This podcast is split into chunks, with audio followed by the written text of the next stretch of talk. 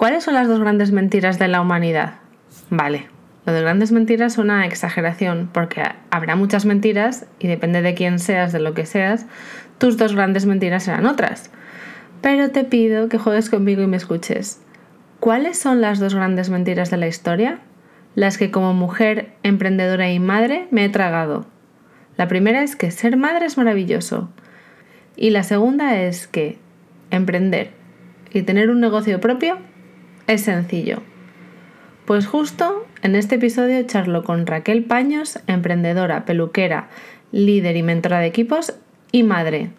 Hablamos de cómo es emprender siendo madres, de maternidad, de tener un negocio y sobre todo de liderar a personas. No te pierdas esta charla. Bienvenido a ¿Qué porras estoy haciendo?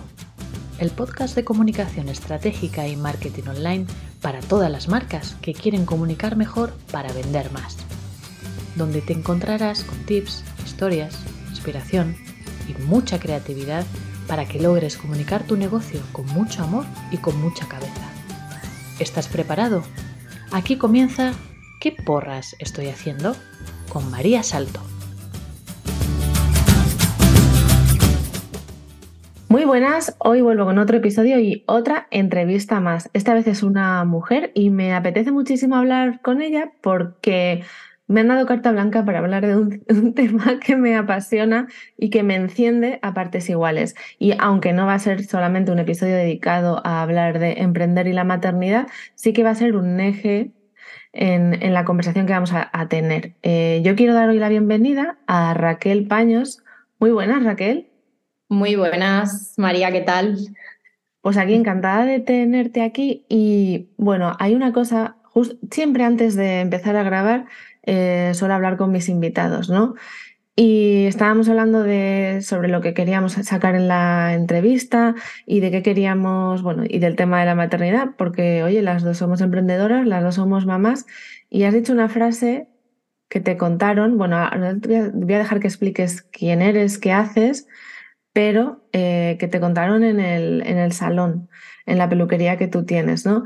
Y una clienta te dijo, bueno, te voy a dejar que la cuentes tú, que, que estuviste allí. Un día en el salón, así hablando pues sobre la maternidad, ¿no? Y sobre los hijos, pues me dijo una clienta, dice, ay Raquel, si es que a mí lo, lo mejor y lo que me, peor me ha pasado en la vida son mis hijos.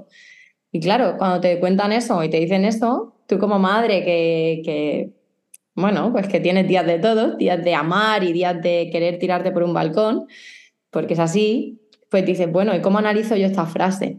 ¿No? Vamos a verlo, porque hay gente que lo puede analizar desde el lado de qué mala mujer, ¿no? Que dice que lo peor que la pasa en la vida es tener hijos. Y no es así.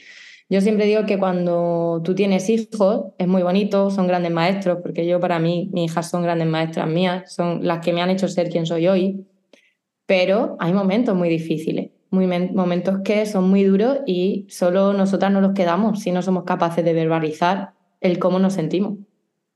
A mí me ha, o sea, lo que me ha hecho esa frase es darme cuenta de qué poco nos permitimos las mujeres el verbalizar que la maternidad es dura. Todavía creo que hay como un gran estigma si alguna de nosotras dice eh, que está cansada o que está harta de sus hijos ese día. Eso no, porque, o sea, es algo que es como la maternidad se, se, elige en muchos casos, ¿no? Se decide, es una decisión que has tomado, igual que hay muchas mujeres que toman la decisión o parejas que no quieren ser padres o que no quieren ser madres, en teoría, ¿vale?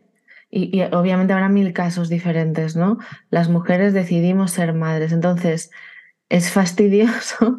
Es, para mí tiene también que ver con el juicio propio que me puedo hacer si yo decidí ser madre, y además en mi caso fue una decisión que buscamos durante mucho tiempo, que fue complicada. Entonces, para mí era como plan, si he sufrido tanto porque no podía hacerlo, ¿cómo voy a decir ahora que estoy cansada de mis hijos? ¿No? Eso. Pero hay días y días. Y bueno, creo que ese ha sido un melón importante que hemos sacado y es que yo hace tiempo leí una entrevista de una escritora, una señora que había sacado un libro en el que entrevistaba a mujeres que se arrepentían de ser madres. Y creo que para mí fue el clic que me hizo darme cuenta de que, de que estaba em, ocultando mis emociones respecto a la maternidad. Porque yo creo que el, para mí mis hijos han sido lo mejor y algunas veces eh, me cuestiono la decisión que tomé. Y no me la cuestiono porque deje de amar a mis hijos, sino porque estoy muy cansada. Ellos también entonces eh, pues lo demuestran y hay muchas emociones que gestionar, no solo las mías. No sé si te ha pasado alguna vez esto. Totalmente, muchas veces que tú, tú el cansancio o, o, tú, o al final cuando somos también emprendedores tenemos X problemas externos, ¿no? Y no nos mm. damos cuenta de que es un trabajo, ¿no? El nuestro, el separar el trabajo de la vida personal. Pero a veces estamos tan agotadas emocionalmente, porque físicamente al final, pues también, ¿no? Porque duermes menos, duermes poco, pero bueno, al final eso yo digo que el cuerpo se adapta y se acostumbra. Pero cuando emocionalmente te sientes agotada, al final con quien pagas eso es en casa. No lo vas a pagar con tus clientes, no lo, pagas en casa con las personas que más te quieren y eso es así. Pero a veces no lo podemos evitar, el, una mala contestación o, o el sentirnos así y poder llegar a casa con tu rabia, con tu ira, con tu mal día o con la etapa, porque al final no son días, son etapas que tenemos, ¿no? Que pasamos mal y poder verbalizar eso con tus hijos también. Yo hay algo que he aprendido es que yo, mi hijas son pequeñas, pero entienden perfectamente emocionalmente cuando yo estoy. De hecho, los niños que son transparencia, ellos te sienten y te ven, ¿no? Cuando tú tienes un mal día. Y si hay un día que yo llego mal y lo verbalizo claramente en casa. O sea, me siento así, esta, la emoción que yo siento, yo he aprendido, esto es un trabajo de mucho tiempo, antes no, antes era ir, ir a rabia, digo que sacan lo mejor de mí lo peor, porque es así. Pero sí que es cierto que el poder verbalizar con la familia, con tu pareja, está claro que muchas veces como te sientes, ¿no? Pero también con tu hijo es importante de que podamos decirle, oye, chicos, me siento así, necesito mi espacio. Y pedirle a tu hijo que necesitas tu momento. Eso es súper importante. Muchas veces no lo hacemos porque, ¿cómo le voy a decir a un niño de tres años que necesito mi momento? Y ellos te entienden y te lo dan, ¿eh? O sea, te lo dan. Justo de eso eh, leí hace nada un post en Instagram en el que eh, las mujeres habíamos como malinterpretado el, el querer tener una crianza respetuosa o una crianza en la que em, pues estamos muy pendientes de la inteligencia emocional, ¿no? de las emociones de nuestros hijos, habíamos asumido como que eso significaba que nosotras no podíamos expresar nuestras emociones, ¿no? Otra vez quizás caeríamos en un perfeccionismo del que sufrimos muchas mujeres, ¿no? El de que nosotras siempre tenemos que estar reguladas, siempre tenemos que estar como en equilibrio y siempre tenemos que eh, mostrar, bueno, pues que, que, no nos enfadamos o que no estamos tristes. Y ella es lo que justo lo que estás diciendo tú, es que hay que enseñarles a nuestros hijos que podemos, que dentro tenemos todas las emociones para que ellos las normalicen y que vean que cuando tú estás enfadada, luego dejas de estar enfadado. ¿no? Cuando tú estás triste, la tristeza pasa en algún momento. A mí me parece súper interesante ese tema. Bueno, y ahora cuéntanos, ¿cómo has llegado a el ser emprendedora? Sí que hemos dicho antes que eh, empezaste bueno, siendo peluquera, tienes una, un salón, ¿lo sigues manteniendo? De momento, digo de momento porque, bueno, como en la vida, yo empecé con 16 años en el mundo de la peluquería, muy niña, y de hecho empecé a trabajar con 16 años y no sé si decir toco madera, pero no he dejado todavía de trabajar, he tenido la gran suerte, porque lo voy a llamar así, de seguir trabajando hasta el día de hoy. He sido una muchacha pues, que siempre tenía mucha curiosidad y muy trabajadora. Con 19 cambié de trabajo en el que estoy actualmente con mi propio negocio y nada, y O sea, con 19 montaste tu propia peluquería. Con 19 empecé a trabajar en, en, un campo de golf, en el mundo de la peluquería, pero nada, a los 21 me trasladé y, y decidí llevar yo las riendas de ese negocio. Me lo ofrecieron y bueno, y cogí el negocio. Nadie me había contado cómo. Yo era, tenía 21 años, sí que es cierto, es cierto que yo he sido una niña muy responsable. Esa ha sido mi gran talón de Aquiles, la responsabilidad, el soltar un poco, porque al final la responsabilidad te lleva el control. Y nada, y llevé pues, desde los 21 hasta el día de hoy dirigiendo mi propio negocio, pero yo siempre tenía claro que quería trabajar con, con equipo, quería trabajar con gente. A mí me encanta trabajar rodeada de personas. Hay gente que le gusta estar solo, me gusta estar sola cuando lo necesito, pero me encanta estar rodeada de personas. A mí las personas me dan vida y, y me encanta. Y emprendí con 21 años en mi negocio y, feliz, esa energía y esa parte que me encantaba, pero como yo digo, como con las parejas, ¿no? La llama de la vela se va apagando. Mm. Y te vas dando cuenta que todo no es externo, que todo no es dar y dar y dar. Llega un momento en el que te agotas y, y decidí bueno, pues yo soy una persona de mucha formación, he viajado muchísimo por, por cursos y siempre estaba, de hecho, hasta cogerme la etiqueta en mi entorno de maricurso. De hecho, si este podcast lo escucha alguna amiga se echará a reír, pero era como, ya está Raquel por ahí, habrá que sacar la agenda porque esta mujer es la maricurso, ¿no? En ese momento. Y todo eso me llevó a, a, bueno, a seguir haciendo formación sobre liderazgo, sobre empresas, sobre negocio, porque yo tenía pánico a, Fíjate, atender a, a mis clientes lo primero, pero segundo era el, tener deuda. Yo eso lo llevaba fatal y a día de hoy no me gusta, ¿no? Soy una muchacha muy, me gusta tener las cosas como muy en su sitio, ¿no? Y empecé a emprender sobre formación, liderazgo, economía, finanzas, ¿no? Y, y, ahí me metí en eso y yo decía, pero bueno, vale, lo utilizo solo para mi salón. ¿Y si yo ayudo a la gente con esto? Yo siempre me preguntaba, a mí siempre me encanta enseñar. Y empecé a dar formación sobre un producto de peluquería que me ofrecieron desde Madrid, dar, una forma, dar formaciones en la región de Murcia. Y dije, bueno, pues venga, voy a empezar. Y yo me daba cuenta que cada vez que empezaba con las formaciones, al final de la formación acababa sentada hablando de liderazgo, hablando de facturación, hablando de números. Y era algo que, me apasionaba. Yo decía, joder, si es que a mí enseñar a hacer alisado y a cómo va la estructura del cabello y todo, me encanta, ¿no?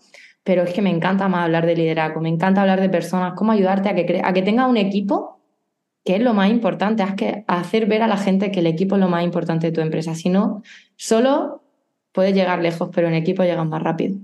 Es que además, en el, o sea, quiero decir, la relación que un cliente puede establecer con su peluquero, eh, o sea, quiero decir, de cambiarte de peluquería si el peluquero se va a otro lado. O sea, que para el que tiene un negocio de peluquería, es muy importante entender eso. Y luego otra cosa que me gusta de ahí, también creo que resalta el, la poca educación financiera que hemos tenido aquí en España y cómo em, para mí también hay como un paralelismo. Si has dicho antes que los niños son grandes, o sea, maestros, o sea, para mí, es que, bueno, en mi caso es que, claro, mis hijos también son pequeños y yo empecé con salto en digital a la vez que tuve a mi primer hijo. Entonces, para mí las dos han ido en paralelo en cuanto a, de alguna manera, crecimiento personal, ¿no? O sea, por un lado, mi negocio me ha obligado a enfrentarme a finanzas, a temas de dinero. A mí como a ti eh, no me gusta tener deudas hago inversiones o invierto en formaciones cuando tengo el dinero ya, o sea, o, sé que lo voy a poder pagar a plazos, ¿vale? O sea, no me cuesta, me costaría mucho ir al banco a pedir un crédito para hacer un curso. Por ejemplo, bueno, pues el, o sea, yo en mi casa, cuando vendo algún curso o tal, cuando lo celebro y se lo cuento a mis hijos y mi hijo, eh, mi hijo mayor además está muy metido, o sea, muy bien las matemáticas, está muy metido en ganar dinero y en esta parte, ¿no? O sea, ayer que estuvimos en la piscina, se yo, ha montado con su hermana un negocio de vender pulseras. Entonces estuvimos hablando de qué precio le va a poner, porque quería ponerle dos, y dos euros y pico. Y claro, era como en plan, bueno, yo le dije, quizás no te lo compren a ese precio, pero tú inténtalo, o sea, siempre puedes negociar. Correcto. No le bajes el precio, o sea, mira a ver, si no te lo compran, ya sabrás que tendrás que bajar el precio. pero fue muy interesante ese tema. O sea, me encanta. Entonces, lo que haces es dedicarte a ayudar a otros en, o sea, a equipos y liderazgo en sector peluquería o abierto. Pues todo empezó en el sector peluquería. Mi idea era para el sector peluquería pero sí que es cierto que algo me han, contactado algunas personas del mundo de la restauración, porque también es un tema en el que yo siempre digo la gastronomía y la peluquería van de la mano. Son dos sectores muy diferentes, pero a la vez muy parecidos. Y, donde cualquier sector que trabaje en equipo, es importante cómo trabajar esa emoción con tu equipo y cómo formarle y cómo... Mm. Nada es para siempre. Yo siempre digo que tenemos que tener claro que un equipo no es para siempre, ni pretendemos que sea. Tú has crecer a tu equipo para que pueda caminar solo. Tú no puedes estar toda la vida dándole la mano. Al final es como un mm. hijo, ¿no? Al final tienes que dejarle volar. pero tienes que enseñarles cómo, tienes que enseñarles desde el respeto. Y si tú eres una persona que haces crecer a tu equipo dentro de la empresa, donde le das cosas, le das bienestar, pero cuando hay que estar, hay que estar. Si tú tienes todas estas cosas bien claras dentro de tu empresa, al final no tienes que tener miedo. Si lo bonito es poder contar y, poder contar con las personas, que habrá gente que se irá, que habrá gente que te la, que te la liará.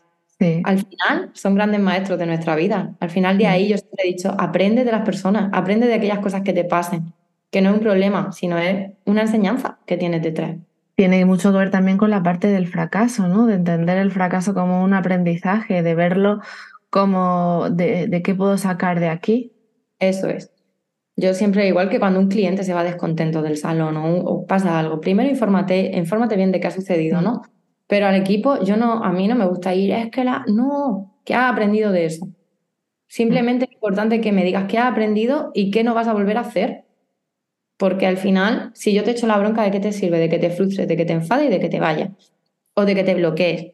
Al final, coñe, ¿qué has aprendido de esto? Vamos a ver qué te puedo ayudar, cómo lo podemos hacer. Al final, cómo te comunicas con el equipo, le haces ver las cosas, lo hace o crecer y sentirse seguro o que se sienta pequeño. Y eso, pues, también es algo de lo que me gusta mucho trabajar en los equipos. Y que todo, o sea, todo esto que estamos hablando te lo nos lo podemos llevar a la maternidad, nos lo podemos llevar a nuestros, a, a las relaciones también en familia. Yo creo que, o sea, es que para mí está tan relacionado un tema con otro, o sea, no, no lo puedo separar. Al final lo quita que somos emociones, todas las mm. personas, hasta el más que muchas veces gente que dice, es que ese es un tal, ese tal tiene emociones igual que tienes tú. Lo único que hay personas que las esconden, las esconden y no las quieren mostrar. ¿Por qué? Porque soy, sería de ser débil, sería de ser, me van a pisar. No, ¿Por qué tienes que esconder tus emociones? Si yo tengo un día malo o yo tengo un día en el que no me siento bien, ¿por qué no lo puedo compartir? Con mi equipo incluso. Yo he pasado una etapa dura y compartí con mi equipo, chicos, voy a necesitar más que nunca. No me siento a la, altura ahora mismo de estar en la pelu. Necesito mucha vuestra ayuda porque estoy en un momento difícil. En un momento difícil que no puedo atender a todo. Y tengo vuestro compromiso de ello. Pues me ayuda el equipo. Bueno, no, pues, o sea, al final cuando tú pides ayuda hay que saber dar y recibir. Y al final, el, y pedir. Muchas veces no pedimos por no molestar. O porque no piensen qué. O cómo voy a irme yo abajo. Otro temazo. que también, que también sí, o sea, sería otra falta de, de, educación, o sea, de gestión de emociones. Vale. Total, el permitirse, el permitirse llorar, el permitirse, ¿por qué no voy a llorar? Mm. Gente que dice, no es que yo nunca lloro. Dice, ya, vale, está muy bien que nunca llore. Hay gente que llora y gente que no, eso me parece estupendo. Pero ¿qué haces con tus emociones? ¿Las conoces? Al final, pues, ese es un tema, pues, a mí me encanta. Hablar de emociones, también. gestión emocional de equipo. Eso es ah. mi... Eso es lo que me llena. A mí me dicen, tienes que hacer un balayage y tienes que hacer un taller de gestión emocional de equipo y te digo, gestión emocional de equipo. Y eso es lo que me ha pasado con la pelu un poquito, ¿no? El el que pierdo ese, bueno, cuando encuentras realmente aquello que ama y apasiona, en su día fue la pelu. Hmm. Y, a día, bueno, sí, también sigo trabajando en el salón, de hecho ahora acabaremos aquí, me iré a trabajar, y, pero ya no estoy tanto, ya no me meto esas 20 horas de trabajo. Entonces, ¿cuáles son tus planes para el futuro? Pues, uff, a mí es que definir el futuro me gusta ver cosas a largo plazo, a medio y corto. Hmm. Pues bueno, ahora estamos en un momento también de decisiones de qué hacemos con el centro porque bueno, hay un, tema de realquiler ahí, pero como yo digo, todo va a ser mejor y sé que lo que ahora mismo es difícil, a futuro va a ser, wow, qué grande maestra tuve, aquella que me puso la zancadilla, ¿no? Y lo veo así, lo visualizo así. Y a futuro, pues darle más forma al programa de formación, porque, bueno, ahora cara a septiembre quiero seguir lanzando cositas. Acabo de empezar en esto, tengo varios salones de manera individual a los que ayudo, o sea, a los que estoy con ellos trabajando mano a mano. Pero sí que es cierto que a futuro, si te soy honesta, y lo digo aquí en público, me veo dando formación y gestionando el salón, pero no, yo no me veo con el cepillo en la mano durante mucho tiempo. Pues eso está genial. A mí es una, o sea, yo para mí es como una técnica de visualización, ¿no? O sea, de verbalizar. O sea que bravo, porque cuesta, sé que cuesta, además digo, tampoco nos conocemos tanto como para que digas tú, ahora le voy a contar yo aquí a María y aquí a toda esta gente. tal, ¿no?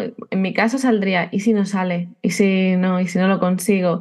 ¿Qué va a pensar la gente? Pero creo que el, universo necesita escuchar cuáles son nuestras intenciones. Y cuáles son tus sueños, ¿no? Al final yo mm. digo, lucha tu sueño y no lo de los demás, ¿no? Yo he estado mucho luchando los sueños de los demás, haciendo que los demás consigan todas sus cosas, pero cuando tú, lo que tú dices, verbaliza y visualiza, oye, realmente, ¿qué es lo que mm. quieres? Quiero esto.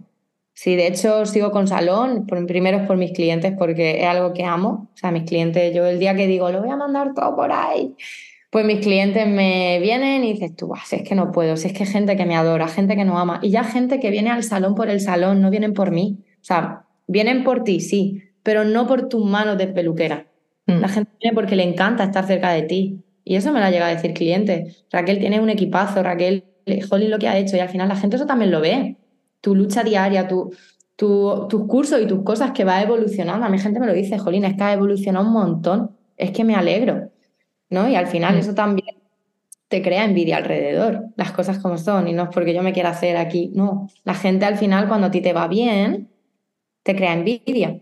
Y, o sea, crea envidia y si la gente al final, tú eso te lo llevas al lado personal, al final te hunde. Pero si al final, si tú estás creciendo y estás haciendo las cosas bien, ¿qué más te da lo que los demás piensen de ti? O la gente que pueda decir, o, o si te vas de viaje, o si te... Yo solo he tenido que trabajar porque ahora no me puedo ir, porque ¿qué van a pensar los clientes? ¿Qué va a pensar? No sé quién. ¿Qué va a pensar? Ya está bien. O sea, no, yo me voy porque me apetece y la gente no va a pensar nada. Ese es tú. Y si lo piensan, tendrán que aprender ellos a gestionarlo, ¿no? O sea. Es su problema, no el tuyo. Sí, ahí está también es, complicado. ¿eh? A mí, justo en esto que dices, eh, para mí ha sido un trabajo también personal el de, bueno, el de en vez de caer en envidias, ¿no? En buscarme personas que me hagan expandirme. Más que inspirarme, sería ver que, o sea, o sea, personas que no caigan, o sea, que a mí no me, no me generen esa emoción negativa, sino, oye, pues qué interesante lo que está haciendo esta chica, o si ella lo puede hacer, ¿por qué no yo, no? Abrir mi mente a ver qué es posible también. Más que. El ayudar, a otro, al mm. final, o, el, el, atraer a personas que te hagan crecer, como dice Marian Rojas, ¿no? Personas vitamina. Y es que así. Hay gente que no conoce nada más que de unos días, una semana, unos meses, y son personas que dices, tú las quiero tener a mi lado porque me llenan de energía, me inspiran y no personas que te hacen venirte abajo. Sí, ahí, o sea, yo mm, recuerdo cuando conocí el término de una persona tóxica, o sea, en mi cabeza vinieron a la mente como tres personas conocidas. Era como en plan, tú, tú y tú, me robáis energía afuera. Y ya no voy a apartarlas porque, oye, algo, esas personas también dicen algo de ti. Yo mm. escucho también ¿no? de la ley del espejo, que ya hablamos de muchas cosas, no aquí, se va a juntar mucho, pero es verdad que muchas veces tenemos que aprender que vemos en esas personas que no nos mm. gusta. ¿Qué dices? Sí, ¿por qué no nos gusta? Porque ¿qué hay ahí de esa persona que me está chirriando, ¿no? Y dale la vuelta. Es un ejercicio, la verdad, que no podemos ir por ahí siempre diciendo, esta no me gusta, lo tengo yo. No, pero sí el que ver en la por qué esa persona no te gusta, claramente. ¿Qué te está mm. haciendo? ¿Qué te hace sentir? Y de hecho, si te hace sentir de la manera que tú no quieres, apártate, pero de manera bien, de manera sana al final, porque si no va a llegar otra mm. persona que va a ser igual y se te pone delante y así. Al final es un poco trabajar eso de apartarme en el momento perfecto. Bueno, vuelvo con las, algunas preguntas que tengo aquí que me apetece hacerte. Em, venga, sigamos hablando un poco de, mujeres y negocios. Eh, ¿Tú crees que las mujeres emprendemos de manera diferente por ser mujeres? A lo mejor emprendemos de manera diferente, no tan agresiva. Yo pienso que la mujer eh, somos como mucho más emocional, cualquier mujer, y emprendemos desde esa parte. Yo para mí, emprender desde esa manera tan diferente, tan emocional, que no es que un hombre no lo sea, ¿vale? Pero sí como que ponemos mucha, muchos puntos para poder emprender. Nuestros hijos, nuestra casa, la familia, ¿no? Es como que ponemos varios puntos delante antes de un emprendimiento en caso de que sean con hijos. Y mm. luego, de hecho, cuando yo recuerdo cuando emprendí, yo siempre decía, madre mía, y yo voy a tener tiempo para cuidar a mi hijo. Yo tenía 21 años, pensando ya en eso, ¿no? Y efectivamente no lo tenía. Imposible. pero sí que emprendemos de una manera mucho más, yo pienso que sin miedo. No sé cómo explicártelo, eso. Uh, pues sí, eh, no sé muy bien cómo entenderlo. O sea, para mí sí que emprendemos de manera diferente, pero tiene que ver mucho por lo que tú has dicho, ¿no? Las prioridades, por un lado, ¿no? ¿Dónde las ponemos?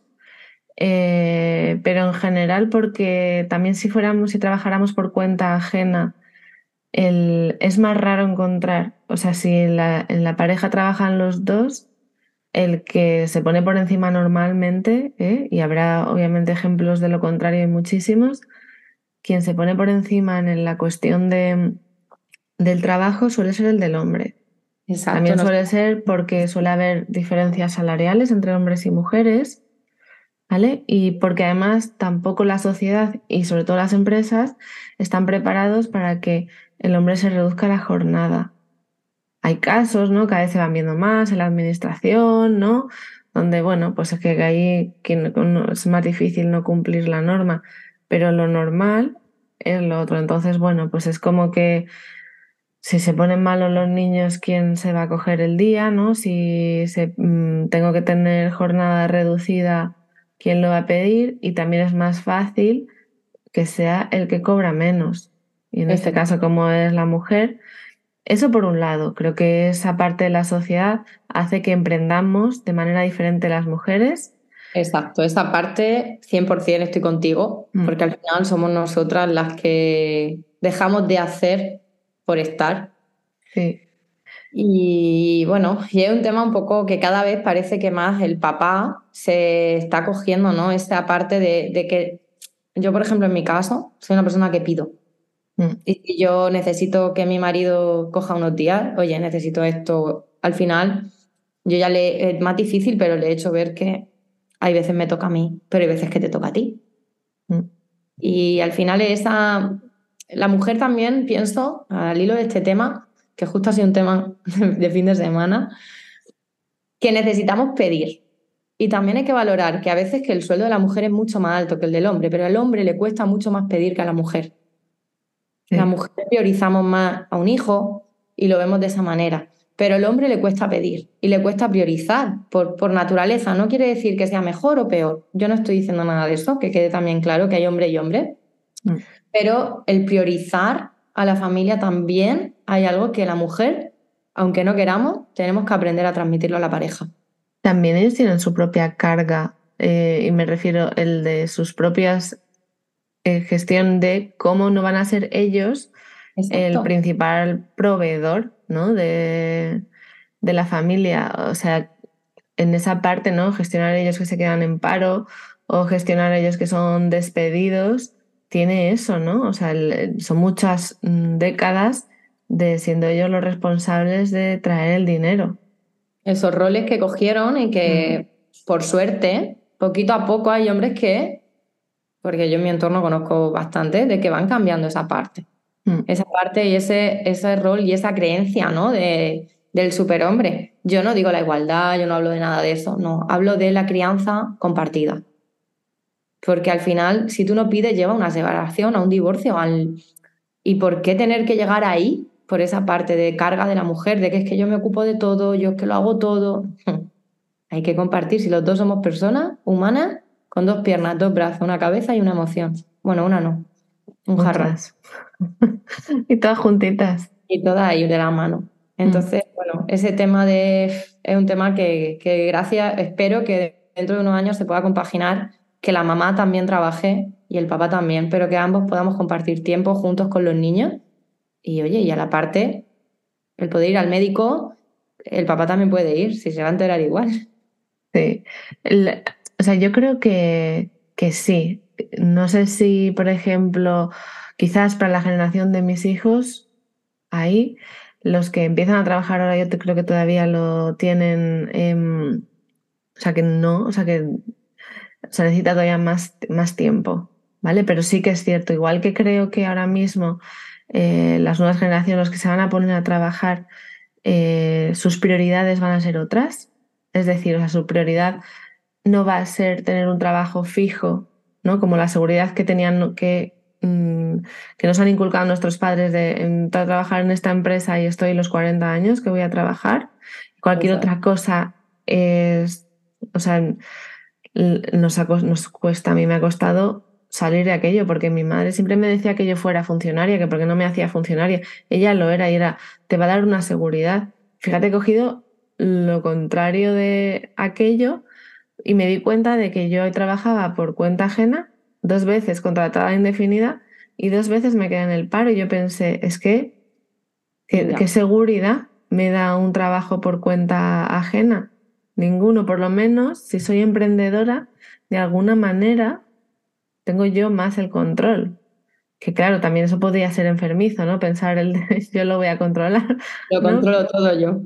Claro, pero al final es, mm, también me ayudó mucho a darme cuenta de que, eh, o sea, de verme a mí como capacitadora, o sea, como con la capacidad de ganar dinero, de generar riqueza. Y eso para mí ha sido muy bonito, darme cuenta de ese poder que tengo. El poder que tenemos las mujeres de, por qué. Yo, es que eso de tienes que ser funcionario, tienes que ser profe para. ¿Te gusta? Yo siempre mm. pregunto, cuando te dicen, es que te tienes que hacer profe o, para la educación, pero ¿te gustan los niños? ¿Cuántos profes hay que, no que están ahí por, por tener una, un sueldo? Mm. O sea, si te gusta lo que haces, disfrútalo. Yo ahora estoy, yo siempre digo que ahora tiene que ser una etapa en que la gente trabaje en lo que le gusta. Mm. Yo recuerdo cuando estudié peluquería, la gente me decía, ¿pero peluquería? ¿Eso? Se va la gente que no le van bien los estudios.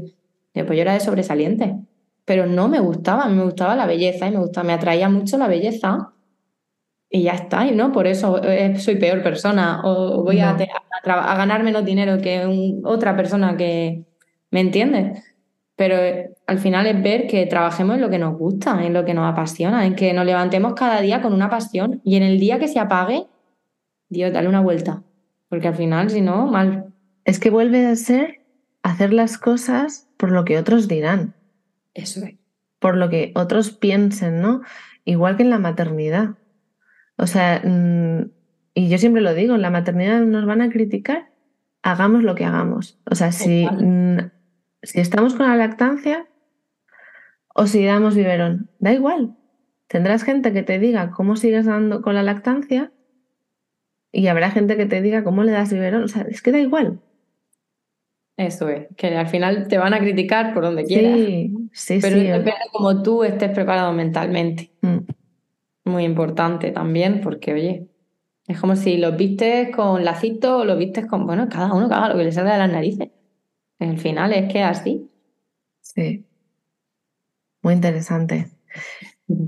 El, bueno, ¿cómo ves el panorama actual ahora mismo, o sea, que decir, ya creo que hemos sacado bastantes cosas, pero bueno, si quieres añadir algo más, el, teniendo un negocio o queriendo emprender, si eres madre. Y voy a poner un poco de contexto, a mí me da, mm, o sea, me encuentro con muchas mujeres que emprenden por, el, por conciliar, ¿vale?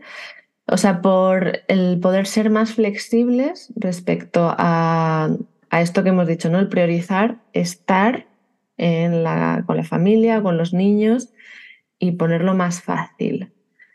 Eh, yo no sé si eso lo podría llamar mm, tener un negocio. No. ¿Vale? Si no es como en plan, bueno, pues tengo un hobby que, no me hace sentir mal por haber decidido. creo que es fuerte lo que estoy diciendo y no sé si me mm, llevarán los haters. Bueno, a ver, al final es también hablar un poco libremente, ¿no? Son opiniones tuyas, son opiniones tuyas, opiniones mías, que oye, que habrá gente que esté de acuerdo y gente que no. Esto no pasa nada, esto es así, si al final podemos hablar tranquilamente de lo que sea, porque mm, pienso que no hay ni una verdad absoluta ni una mentira absoluta, pienso que al final es una opinión. Y emprender para tener más tiempo, emprender para tener mejor vida, mm, si emprendes solo tienes un autoempleo. Para mí, eso fue lo que estuvo, lo que experimenté durante muchos años, ¿no? Al final, emprender te va a llevar mm, horas y te va a llevar mucho tiempo y te va a llevar mucha preparación. Hay gente que en el mundo de la, de la pelu, por ejemplo, yo lo pongo, que hay gente que emprende porque, mm, total, para trabajar para mi jefe y cuando se ven que sí, puedes facturar, facturar, en, facturar bien, ¿vale? No pongo números pero esa facturación te tiene que llevar a pagar un alquiler, unos gastos, una contabilidad, trabajar 365 días al año, de lunes a lunes. ¿Por qué? Porque el día que tienes libre tienes que ir al asesor, tienes que ir a la oficina, tienes que ir a ingresar, tienes que ir a pagar, tienes que mirar las cuentas, tienes que preparar el balance, el objetivo. Es mucho trabajo. Y casi todos cuando emprendemos, emprendemos solo. Mm. La mayoría, ¿no? Tú no abres un negocio y dices tú, wow, me arriesgo y meto a siete personas. No sabes si te va a ir bien. Emprendes solo, empiezas poquito a poco, pero emprender requiere mucho tiempo. Y sobre todo si emprendes porque quieres al año ser mamá, para mí es lo más difícil. Porque yo hablo de otra manera. Pero yo no he tenido tiempo. Yo, yo trabajaba 16 horas, 12 horas y yo no veía a mí, sobre todo a mi primera hija. Mi segunda hija ha sido otra historia. Pero mi primera hija la ha criado mi madre. Y duele decirlo. Mm. Pero es que yo no veía otra cosa que tenía que estar en la pelu, que se me iba una chica de baja, que luego me fallaba otro, que luego. Y, y no era tiempo. Yo siempre decía, bueno, ahora no tengo más tiempo. No. Mm. No. Creo que es otra gran mentira. Igual que la maternidad es maravillosa y es lo más bonito que te va a pasar, pues sí, es lo más bonito y lo peor. Claro. Esa frase se ha quedado ahí. Lo mejor que vamos a pasar en la vida. Lo mejor y lo peor. Gracias, señora, que fuiste al salón de Raquel para, para darme el titular de el titular de la entrevista. Y sí, es, es una son mentiras gordas. Sí, sí, porque es cierto que la gente emprende porque ve que, que es fácil, ¿no? Porque es verdad que todo lo que vemos desde fuera se ve muy fácil. Y yo siempre dibujo ese iceberg tan famoso que hay por ahí, ¿no? Y ese famoso iceberg que sale, ¿no? Que solo se ve a la persona triunfando arriba, lleva mucho llanto, lleva mucha frustración, lleva mucho enfado, mucha rabia, mucha ira, mucha no entiendo nada, no entiendo por qué me pasa esto a mí ahora y por qué. Mm. Pero al final yo pienso que el gran emprendimiento para poder emprender es lidérate tú. Aprende a gestionarte tú y cuando tú aprendas a gestionarte emocionalmente, tengas tu pilar claro, emprende. Pero no lo hagas por tener más tiempo con la familia, con los hijos, no lo hagas por eso. Es que, o sea, para nada. Mm, porque no es algo que apagues, o sea, quiero decir, no es algo que desconectes.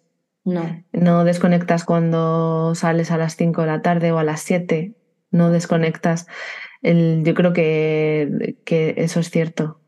Que pensar que tengo un negocio o que voy a montar o que voy a hacer X para poder conciliar, mm, no, va, no te va a salir bien. O va a ser muy complicado. O sea, a no ser que puedas hacer el camino ¿no? que estamos dibujando aquí de pues aprender a gestionarte, el que se despierte en ti otra, otro motivo.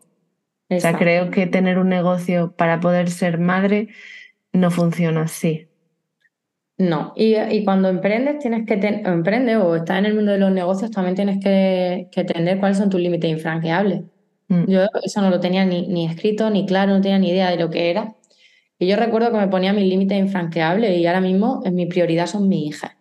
Yo siempre lo diré, ahora mismo lo único que necesito es tiempo con mis hijas. Quiero que todo lo que sea y mueva alrededor de mí es para poder tener tiempo o las tardes para ellas. Yo no digo toda la tarde, pero sí desde cinco y media a ocho tener tiempo para mi hija, pero es mi prioridad en este momento que ya tengo equipo, que tengo una persona que es mi mano derecha, que verdad que gracias a ella puedo moverme, pero confío mucho en las personas, pero esto ha sido un largo mm. camino. A mí ahora la gente me ve y me dice, madre mía, llevas todo el año bajando, qué bien vives. Ya, ya bueno, empezaste con 16. pero oye, lo que ahora se... Bueno, hemos tenido un pequeño problema de conexión, entonces, para retomar, eh, Raquel estaba hablando de que es importante, ¿no? Bueno, estabas diciendo que para llegar hasta donde habías llegado has pasado, ¿no? Por que has hecho ese camino y que ahora que tu prioridad son tus hijas y puedes salir pronto, tienes una mano derecha. Exacto, lo importante de, lo importante de emprender es poder contar con las personas. Uno solo puede llegar más rápido, pero no llegará lejos. Yo siempre digo eso.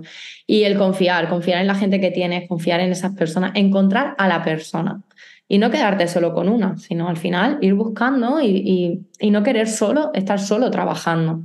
Y ese es donde llegará y donde podrás tener tiempo. El tiempo te lo da el tiempo. Yo siempre lo digo, hay gente que emprende, yo tengo, tengo claro que emprende y que el negocio tiene que empezar a irte bien, no puedes esperar tres años para que un negocio te funcione, ¿no? Pero sí, al principio, al, final y a mitad del camino tienes que poner toda tu energía porque, y todo tu foco. Yo siempre digo que en el negocio tienes que estar, tienes que mm. estar porque es tu negocio, no quita de que monto un negocio, ala, y yo ya me voy. No, un negocio tienes que estar y tienes que, se te tiene que ver presente y sobre todo que sepa en, sepas lo que estás haciendo, sepas lo que llevas, sepas lo que dices, sepas lo que tienes entre manos. Entérate de todo, de todo lo que pasa, que tengas toda la información, que puedas contactar con clientes para que te digan si tú no estás, qué sucede. Pero al fin, al principio, un negocio requiere de muchísimo tiempo, de muchísimo tiempo y muchísima energía. Mira, el otro día, en, o sea, referente a esto, bueno, el, sobre todo un negocio como el que tú iniciaste en una peluquería, obviamente eh, la parte de la rentabilidad es, es importante. En, en, el tema de los, mm, de los negocios digitales, que es donde yo me muevo, ahí, bueno, eh, obviamente es importante que haya una rentabilidad, ¿vale? Siempre dicen que en, al tercer año el, solo quedan un 25% de los negocios que iniciaron y es que las cifras son tremendas. Yo, y lo que has dicho, ¿no? Lo de tienes que conocer cada punto, cada pata, cada parte del negocio es fundamental. Yo siempre, en, en cuanto al, a la parte digital de un negocio, bueno, yo he sido muy Juan, muy Juan Palomo, ¿vale? Muy de. Mm, pero porque también era, me gusta esa parte. Me gusta la parte de, de la web, del copy, esa, esa parte me gusta. Y mi razón siempre ha sido que yo necesitaba conocer cómo se actualiza una web, ¿no? Por ejemplo, si la tengo en WordPress, pues saber que tengo que actualizar los plugins y cómo hacer un backup y qué pasa si la tengo que, o sea, si se estropea y tengo que volver a instalarla, porque, eh, bueno, para mí eran dos razones. Me permite delegar mejor, o sea, entender cuando alguien me plantea un trabajo, ¿no? saber lo que puede tardar o lo que no, o sea, si lo que es difícil lo que no, y luego que cuando necesito me da mucha tranquilidad saber que hay ciertas cosas que puedo hacer. O sea, yo he tenido con clientes casos en los que eh, han perdido la web porque ni se dieron cuenta de que cuando se la hicieron era la otra persona la que, o sea, el diseñador o el programador el que le había puesto a su nombre en el hosting eh, o que cuando querían hacer un cambio y estábamos trabajando en algún lanzamiento, pues estaban expensas y les generaba mucho estrés el hacer determinadas cosas en su web. Y hablo de la web porque es más fácil, pero en la comunicación es lo mismo, ¿no? La última, una de las últimas clientes que tengo viene muy rebotada de trabajar eh, con personas que le gestionaban las redes sociales y ha decidido que quiere hacerlo ella durante un tiempo. Y creo que hacerlo desde ahí, ¿no? El de necesito tomar yo el control o saber cómo se hace, porque está, mm, o sea, no estaba convencida no por el trabajo mal hecho, sino porque era como en plan, mm, es que no sé cómo se hace, ¿no? Y, y estaba ahí en una espiral, era como en plan, bueno, pues prueba a hacerlo tú, así a lo mejor puedes encontrar una persona que te ayude sabiendo algo más. Y yo pienso que cuando tú sabes realmente algo, tú puedes pedir lo que quieres. Mm. Al final, yo, por ejemplo, que, bueno, porque también conozco mucho, he estado, bueno, viendo, he hecho cursos de estrategia digital, de todo, cómo hacer las cosas. Para hacerlas yo o gestionarlas yo, no. Pero si algo quiero pedir, puedo decirte, lo quiero así, me gusta así, es que me gustaría cambiar esto porque lo considero, esta landing page la quiero así, no sé qué al final es un poco saber la estructura, pero no para hacerlo yo, sino para poder pedírtelo. Exacto. Y poder saber el precio. Porque hoy en día también es muy importante. Hoy te dan un precio y dices tú, bueno, como ahora está de moda, pues no, no, pero ¿cuál es la razón que hay detrás de ese precio? Cuéntame. Entonces al final es saber un poco eso. Igual que como cuando va a la pelu. Al final no es lo mismo que yo te diga un precio y que te diga todo lo que va a recibir, que no. Mm. Que al final es prácticamente, yo, yo siempre lo traslado así, lo pongo como ejemplo, ¿no? Dime la razón. También un ejercicio de responsabilidad con nuestros negocios. Exacto. Y para nosotras mismas. El ser transparente, al final mm. hay que ser transparente y hay que y se tiene que ver claro qué hay detrás. Yo siempre digo que se ve a la gente que va con hambre y a la gente que no, que va a servida. Yo siempre lo digo así, el trabajar con hambre te va a llevar a fallar más, porque vas pensando en esa parte económica. Pero cuando trabajas con otra razón, al final te va a llevar a trabajar con calma, tranquilo, disfrutándolo, porque no estás trabajando con hambre.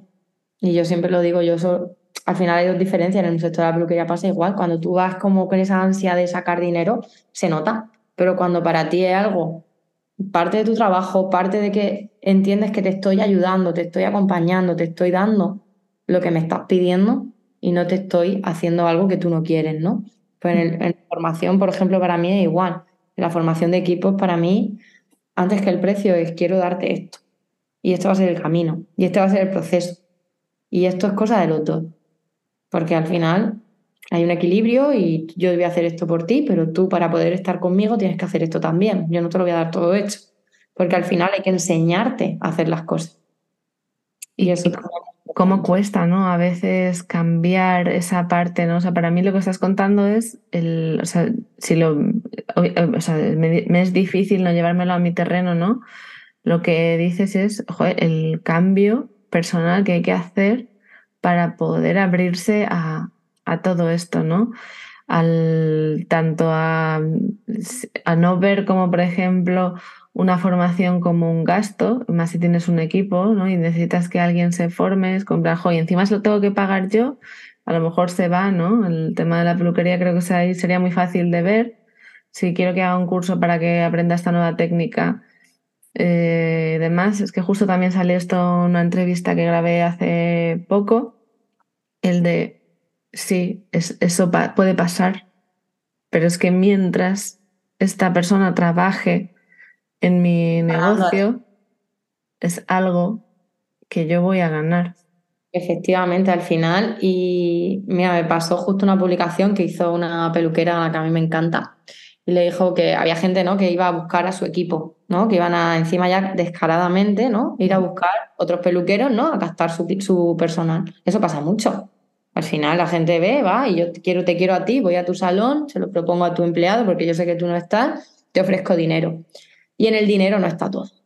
En el dinero no está todo. Al final, ella decía una publicación, decía, si queréis tener un buen equipo, forma al equipo y, y lo tendrás contigo. Porque si una persona se estanca, se estanca y no crece, va a buscar otra alternativa. Pero si una persona tú le das crecimiento contigo, de la mano, la gente a veces puede tener la incuriosidad de emprender, pero hay gente que no todo el mundo quiere emprender, ni todo el mundo vale para ello. Mm. Pero haz que tu equipo esté feliz, que tu equipo pueda hacer y deshacer con tu consentimiento, pero que no tengas que estar siempre ahí, no, sí, sabiendo los límites infranqueables de tu empresa, que tu equipo pueda manejarse, que pueda ayudarte, que... Y al final, y ahí, y hombre, detrás de la formación, hay también unas pautas como unos contratos, hay unas cosas donde también internamente todo no es color de rosa. Y mm. que bien no, tú también te tienes que salvar el culo. Las cosas como empresario también tenemos que verlas, ¿no?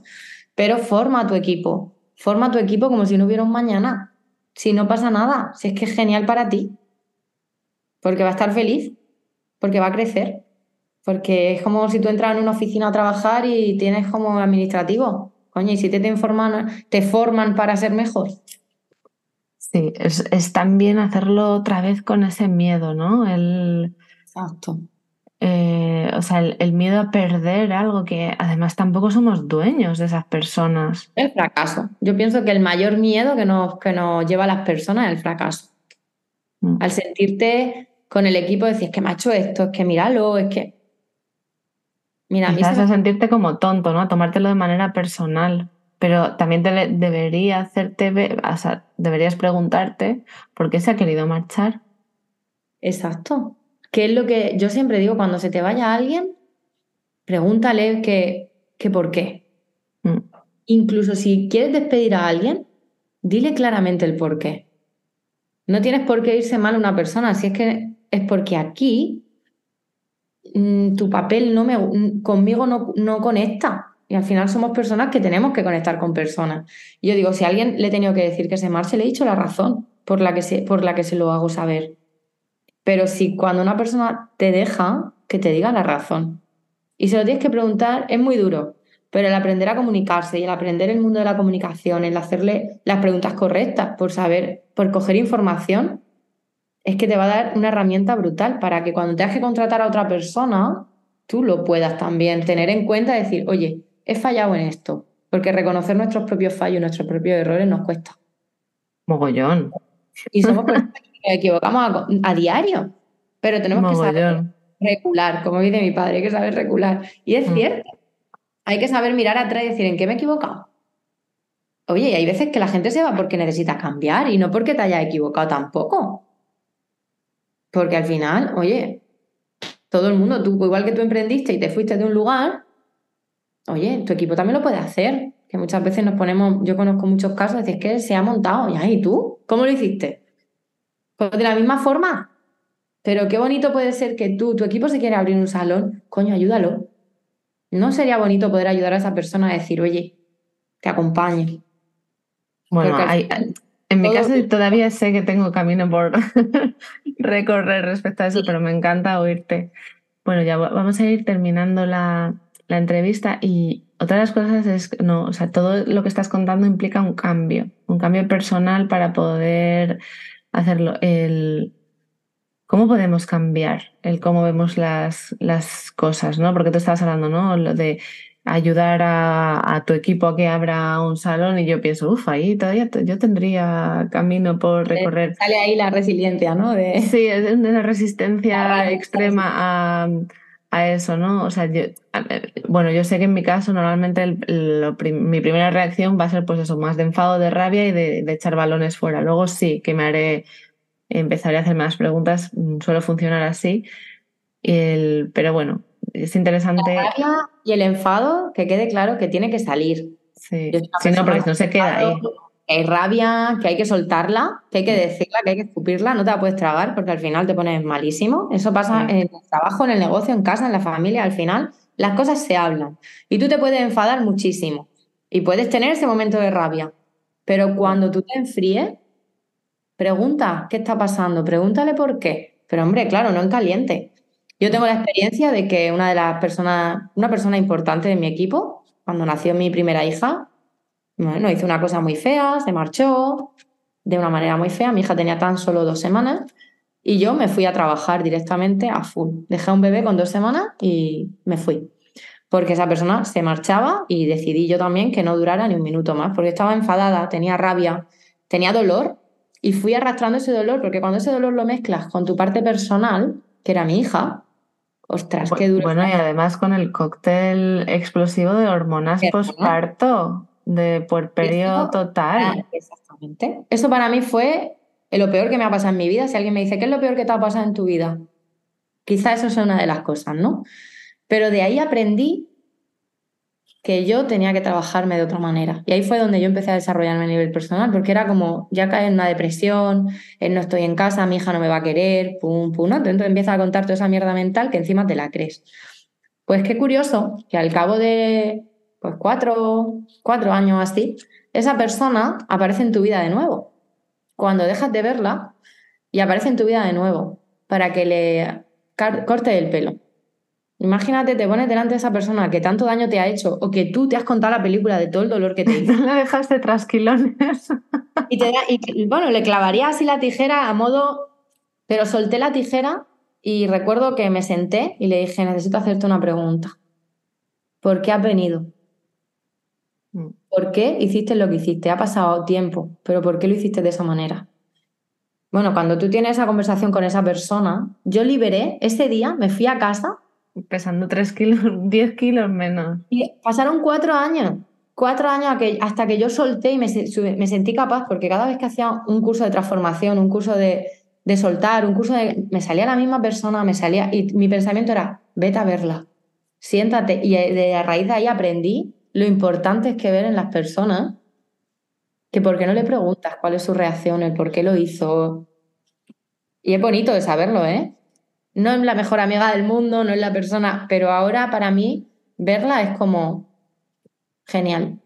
Felicidades, ¿no? O sea, tú has venido a verme, has tenido la santa nariz de volver a presentarte en el trabajo que tenía y poder hablar conmigo. O sea, también eres de, ser valiente. Por eso te digo que al final es cuando vas creciendo a nivel personal, es como que las cosas te afectan, pero eres más flexible. No te lo llevas tanto a tu. Es para mí, es que esto me está haciendo daño a mí, no. No te lo llevas tanto a lo personal. Mm.